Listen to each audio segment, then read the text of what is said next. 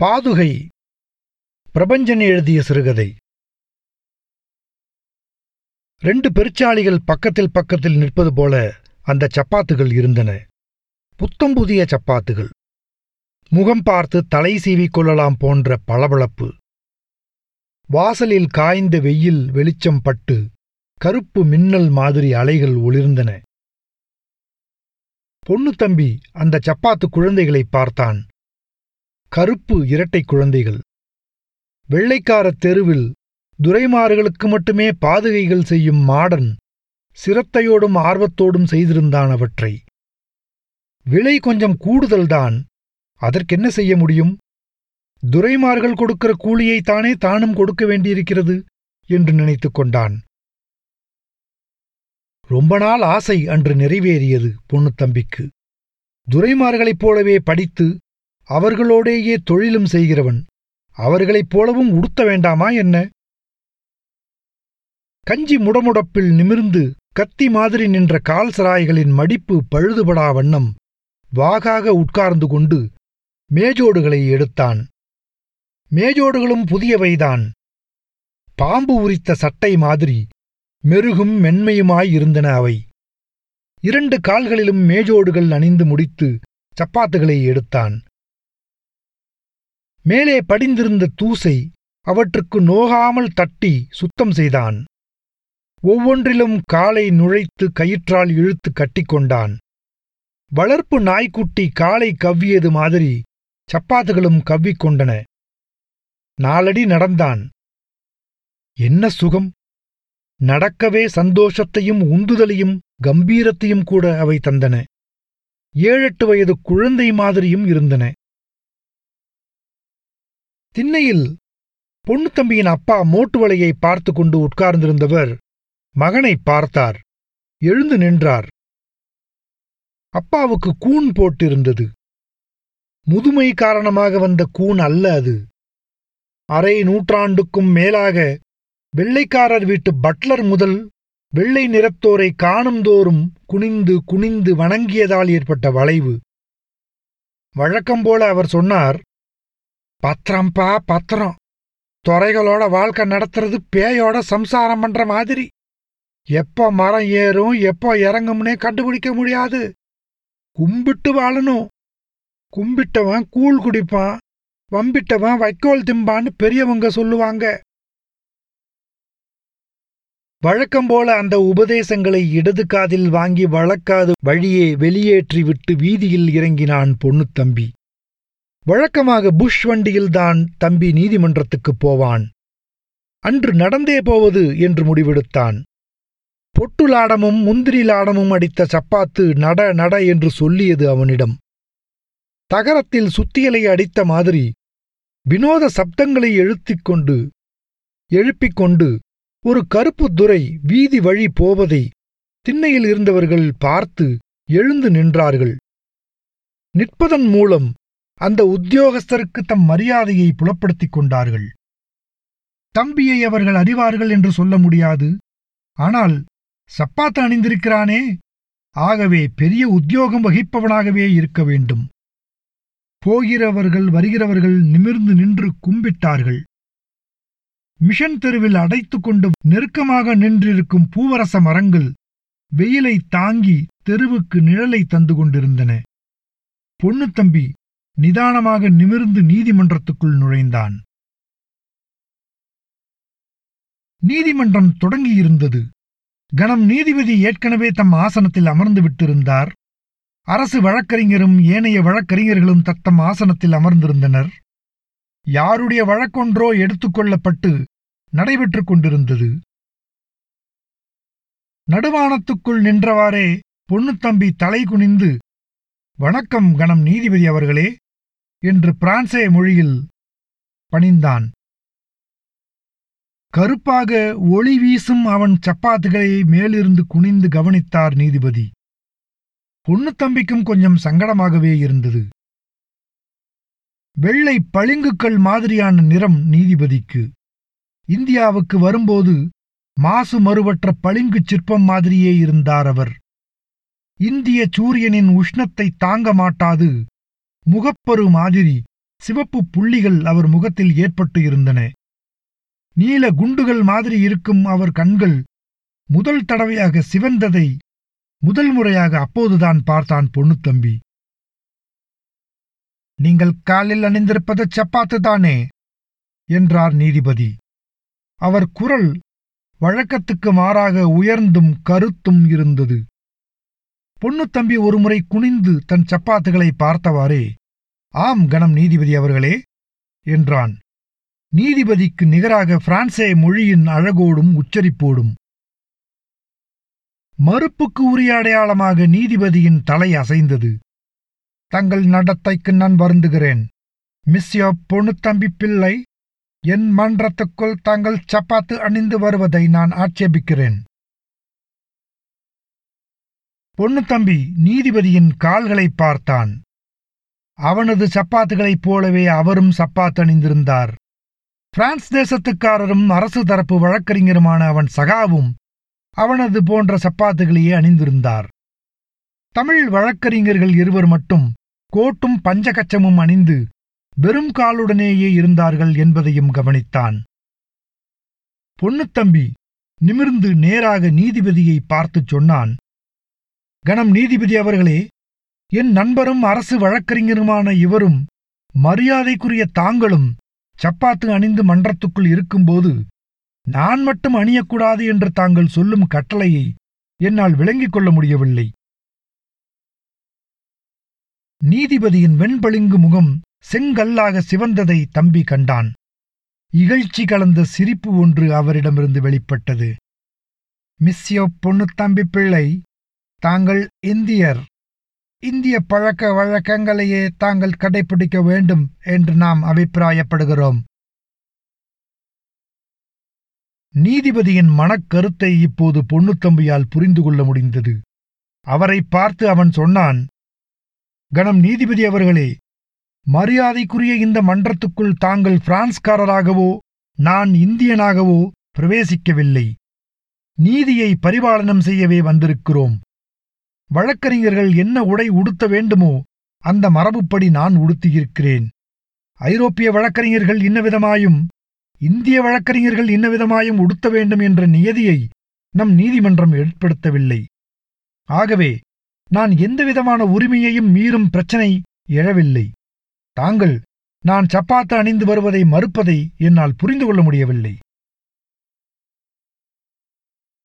மாபெரும் பிரெஞ்சு ஏகாதிபத்தியத்தின் பிரதிநிதியான வணக்கத்துக்குரிய ஒரு நீதிபதியை பார்த்து அடிமை நாட்டைச் சேர்ந்த ஒரு சாதாரண மனிதர் முகத்துக்கு நேரே தன் எதிர்ப்பை புலப்படுத்திய வரலாற்றுச் சிறப்புமிக்க சம்பவம் அப்போது நிகழ்ந்து முடிந்திருந்தது. நீதிபதி எழுந்து நின்றார். சபையும் எழுந்து நின்றது. தாங்கள் வரம்புக்கு மீறி பேசினீர்கள். எங்கள் காலனி நாட்டைச் சேர்ந்த ஒருவர் இப்படி பேசியது தவறானது மட்டுமல்ல மரியாதை குறைவானது. ஐரோப்பிய கணவான்களோடு தங்களை ஒப்பிட்டு பேசுவதை நான் அங்கீகரிக்க முடியாது. என் மன்றத்துக்குள் தாங்கள் சப்பாத்து அணிந்து வரக்கூடாது என உத்தரவிடுகிறேன். வருவேராயின் தங்கள் வழக்கறிஞர் உரிமை பறிக்கப்படும் என்பதை அறிவீராக. தாங்கள் வெளியேறலாம். என்று கூறிவிட்டு நீதிபதி வேகமாகச் சென்று விட்டார். அவரை தொடர்ந்து அரசு வழக்கறிஞரும் சென்றார். பொன்னுத்தம்பியின் சகாவும் இந்திய வழக்கறிஞர்களுமான இருவர் மாத்திரம் அரங்கில் இருந்தார்கள். சுப்பிரமணிய ஐயர் அவன் கைகளை பற்றிக் கொண்டு சொன்னார் பிள்ளைவாள் பெருமைக்குரிய காரியம் பண்ணிவிட்டீர்கள். நாம் எந்த விதத்தில் தாழ்ந்து போய்விட்டோம்? அவர்களுக்கு நிகராக நாமும் படிக்கவில்லையா? நம் சட்ட ஞானத்தை வெளிப்படுத்தவில்லையா? இதை விட்டுவிடக்கூடாது பிள்ளை. கடைசி வரைக்கும் ஒரு கை பார்த்து விடுவோம். வீரபாகு தம்பியை தழுவிக்கொண்டார். மிஸ்யோ பிள்ளை பிரெஞ்சு இந்திய வரலாற்றில் ஒரு புதிய அத்தியாயத்தை இன்று நீங்கள் எழுதியிருக்கிறீர்கள். நிறத்திமிருக்கு எதிராக இன்று நீங்கள் வைத்த நெருப்பு ஒரு சின்ன பொறி. இந்த பொறிதான் வளர்ந்து நாளைக்கு இந்த காட்டையே அழிக்கப் போகிறது பாருங்கள். இருவரும் சென்ற பிறகும் பொன்னுத்தம்பி அங்கேயே நின்று கொண்டிருந்தான். அவமானப்படுத்தப்பட்ட உணர்வு அவனை நகர ஒட்டாமல் அடித்தது. பிடித்து கட்டிவிட்டது போன்று இருந்தது. சிரமப்பட்டு வெளியே வந்தான். வெயில் தகித்தது. அருகே கடல் அலை புலம்பும் குரல் கேட்டது. வண்டிக்காரன் ஒருவன் வரீங்களாஜமா என்று கேட்டான். எதையும் காதில் வாங்கும் நிலையில் அவன் இல்லை.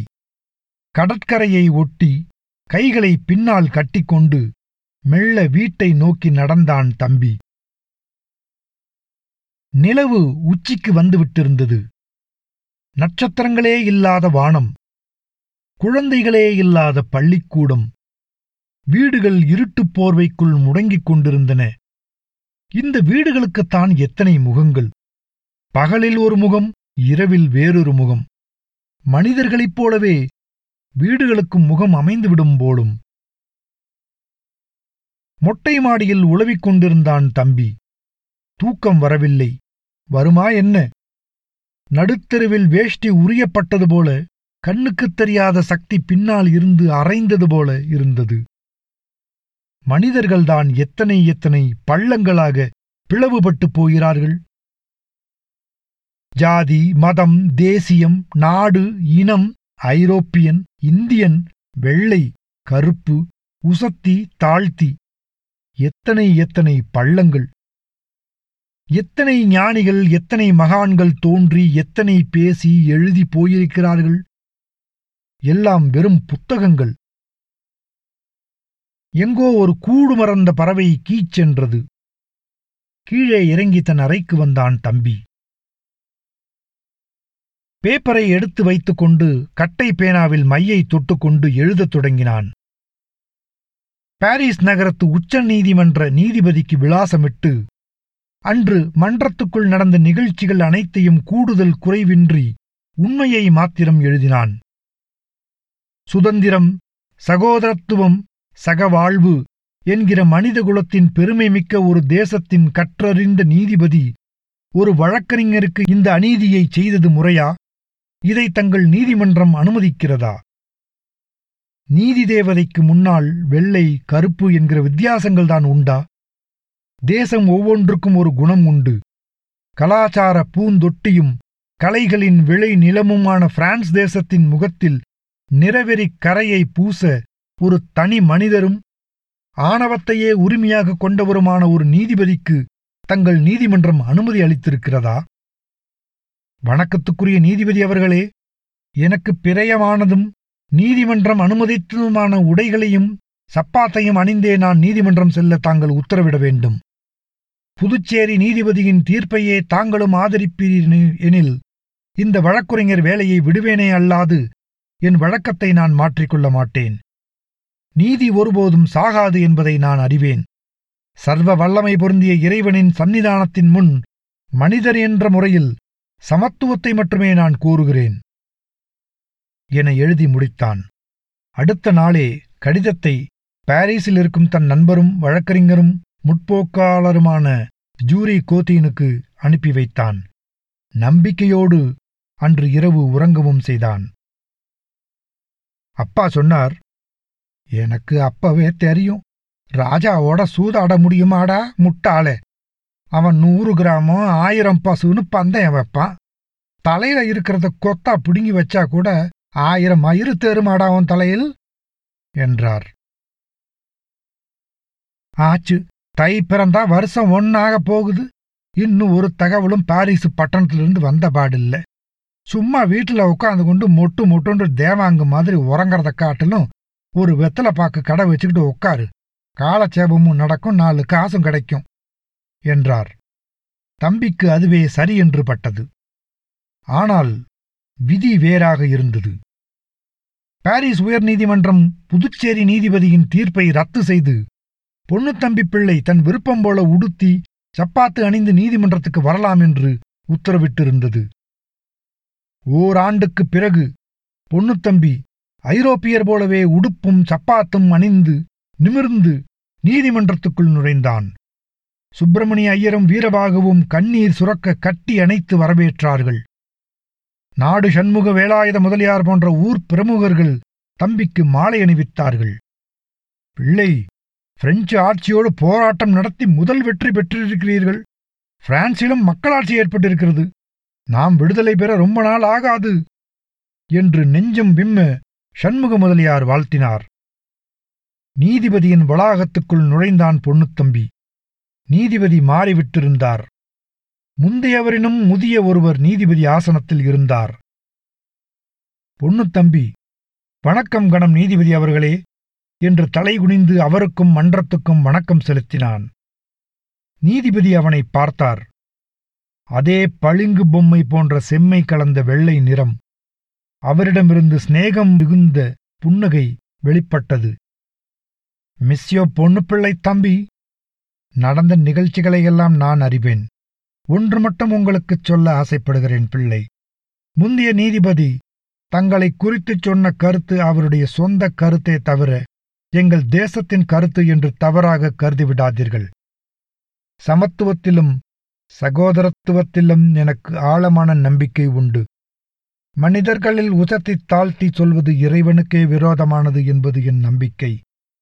தோளின் நிறம்தான் நமக்கு வேறே தவிர அடிப்படையில் நாம் எல்லாம் மனிதர்கள்தானே வாருங்கள் எல்லா மனிதர்களையும் நாம் நேசிப்போம். நமக்கு விதித்திருக்கிற நீதியை பரிபாலனம் செய்கிற கடமையை முழு சித்தத்தோடு நாம் செய்வோம். என் நீதிமன்றம் தங்களை வரவேற்கிறது. என்றவாறு நீதிபதி எழுந்து தன் கைகளை பொன்னுத்தம்பியிடம் நீட்டினார். பொன்னுத்தம்பி அந்த நேசக் பற்றிக்கொண்டான் பற்றிக் கொண்டான்.